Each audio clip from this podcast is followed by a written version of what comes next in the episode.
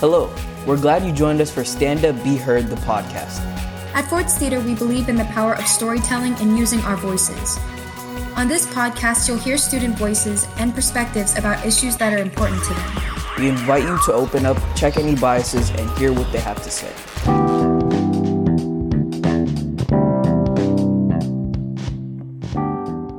Hello, I'm Ryder Walt, and I'm the host of the Blue and Silver podcast.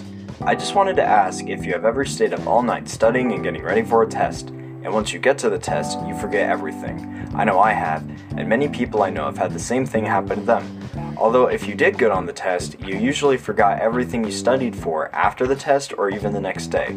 That's because that knowledge becomes irrelevant, and that no one cares anymore because all the student wanted to do is to pass the test.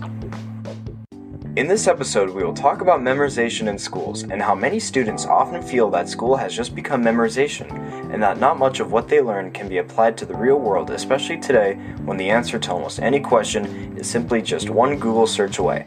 In this episode, we seek to uncover whether school is an educational tool or have students simply been memorizing up to a test or just enough in order to get by with a decent grade.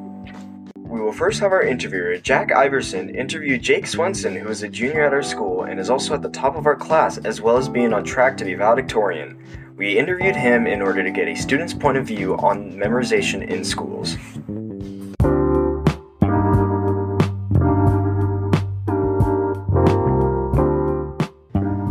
How do you feel about memorization, and do you think that schools like should do this, or should they start to move towards more like learning-based curriculum? I think that schools should focus on learning-based curriculum because you have some classes like um, honors chemistry or kind of are actually shifting towards that kind of conceptual understanding, and then you see people not used to that higher level of thinking, and they just get burned on the tests. But when you have these just classes like history where it's just memorize all the presidents and what year they were elected, like what are you really getting? And you're not going to retain any of that information. As Jake said, we memorize stuff in schools that most of the time we forget, and studies have shown that over the course of three years, students forget approximately 65% of what they learn in high school. On the topic of tests, do they actually challenge skills that you've learned at times, or is all of them memorization? At times they can challenge what you've learned, but for the most part, it's just testing your retention of the information that you've learned, and especially now with block scheduling that you've learned two weeks ago. And so just the people with the strong memory survive, and those who don't just falter. Do you think the internet encourages students to memorize?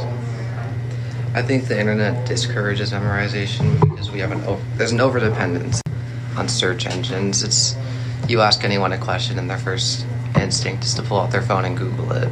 It's just the ultimate tool for research gathering, and so it's always there. Why should we have to memorize anything? Do you think that memorization could be caused by that there's too many students and not enough teachers? Maybe. I yeah, probably because I mean teachers don't have enough time to help every student completely learn something. But I think that if students care enough and are willing to, then memorization wouldn't be as necessary. But it's just seen as the easier option, and so that's what's always taken in the school system is what's easiest, what's cheapest. Uh, do you have any like experiences with completely relying on memorization? Yeah, especially in some science classes like biology, it's just you get a list of terms, you memorize it, you go take the test, you get in it. You don't memorize it, you get a, like a, a bad grade because you don't have every term and definition memorized. But then if you go into classes like history where you can't memorize everything, especially the AP classes, um, it's just you have to be a good test taker, and that's definitely going to help you more, especially on standardized testing like the ACT that we have taken. On the topic of standardized testing, students take on average around 112 standardized tests in their school career. Now we will interview Miss Kim, a teacher at our school that teaches human anatomy, physiology, and earth science in order to get a teacher's perspective on this topic. Why do you think memorization is just so common in high school? Yeah, well, I think there's a lot of content to learn in high school, where I would say that kind of your elementary, middle schools are a lot about we're teaching students how to learn concepts, we're teaching them the basics of mathematics, English, writing, reading, science concepts. And then in high school, we really start to focus and specialize those classes towards in my in my profession it's earth science and biology human anatomy chemistry physics and there is just a lot of memorization that comes with those those concepts that you just kind of need to learn these things but i would also argue that a lot of the memorization works together in systems that we're trying to teach systems in upper level classes of high school and how these new terms, these terminology that we're asking you to memorize, how those terms kind of work together. But just, yeah, it, in an upper level science courses, especially, um, so my human anatomy and physiology class, for example, we're, we're learning a lot of terminology. And then the other half, that's the physiology half, is how do those terms work together? So I would say that's kind of one reason in high school that we do a lot more memorization is because we're specializing our classes.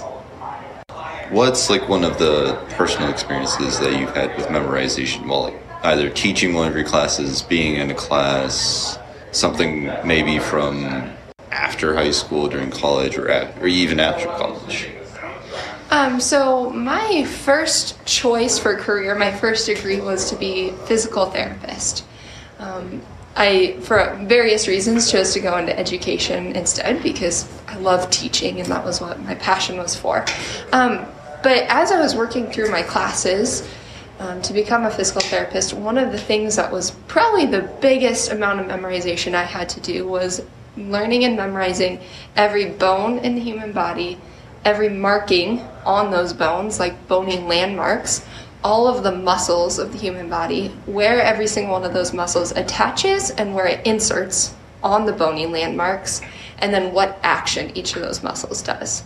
And that's huge amounts of content being asking to be stored in my brain. So I had to memorize it because the practical application of that, if a patient were to come into your clinic, you need to know what that muscle is. You don't have time to go look it up on the internet. Right then and there, you need to be able to help them.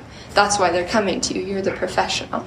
And so they're expecting you to know these things. And so if I don't remember what these muscles are and where they insert, where they attach, what they do, then I'm not going to be very beneficial in helping.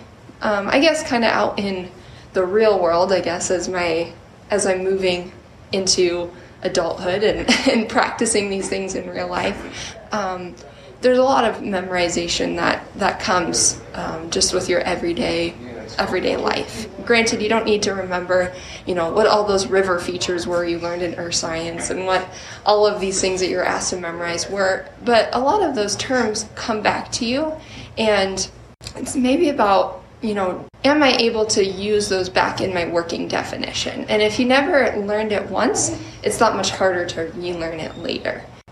I, I don't think that memorization is always good because we have the internet, we have Google, we can always Google these terms.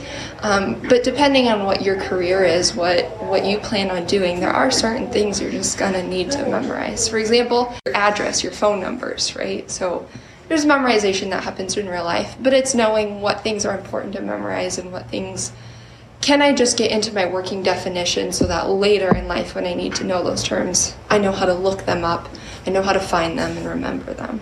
Do you think sh- schools should move towards like more tree thinking? Absolutely, that's hands down where we should be, what we should be doing. Um, I think there's nothing wrong with giving a list of terms, say on Monday. For example, right now on my board, I have 15 different river features I'm asking my students to memorize.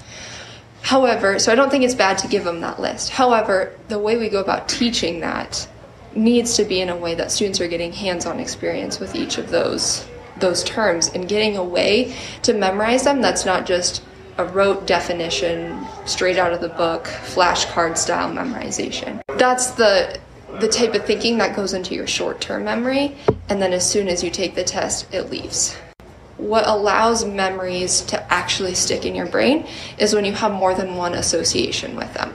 So, learning the terms on a Monday, on Tuesday, let's draw each term. On Wednesday, let's model each term. On Thursday, let's write a story using those terms or something like that. So where you're you're using those terms and applying them. With like tests and quizzes, do you think that most of what's given is like for sure memorization? Do you think that they could be like changed in a way that wouldn't make them memorization? Absolutely. So anything that's multiple choice, true or false, those word matchings, a lot of those are just memorization. Um, I think you can write those questions to not be memorization, but that takes a lot of skill and practice. And I would say a teacher just fresh out of college doesn't have a lot of that practice and experience to know how to do that. Also, it's hard to grade things that aren't just rote memorization because I can't just do ABC, ABC, ABC, and, and grade it with a Scantron or something. Um, so I do think most tests tend to reflect memorization. Um, I think that any test could be written in a way to where it could be showing do you understand the concept instead of just can you memorize it. So I do think tests can and should be written more towards can you apply the concepts that you're learning rather than just rote memorization. Studies have shown that 52% of students have felt that high school didn't prepare them for the workforce or the real world. Do you think that there that like a possibility of why it's being used is that there's too many students for so few teachers? Could be a little part of it, especially in high school. I have over 100 students that I see throughout my classes, which is a lot of grading. So to grade 100 essays or to grade 100 of those picture quizzes. That is that's a lot of work. So I, I think that could play into it, especially for finals. Um, when we are given such a short time frame to get those finals graded and in the grade book and finalize grades at the end of a semester, that's one of the reasons I do a multiple choice at the end of the semester, is because I simply don't have time to grade anything else. I need it to go through a Scantron.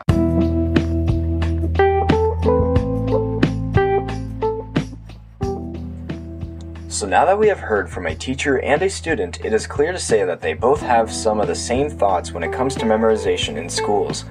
They both agree that teachers use memorization because they can get too busy when they have too many kids to teach, and they both agree that teachers should try to introduce a more free thinking aspect to schools. A good thanks to Evan Ruff, Michael Hurt, and Jack Iverson for helping in the making of this episode. Also, a special thanks to Ford's Theater for giving us this opportunity to make these podcasts. Tune in next time for more of The Blue and Silver. Thank you.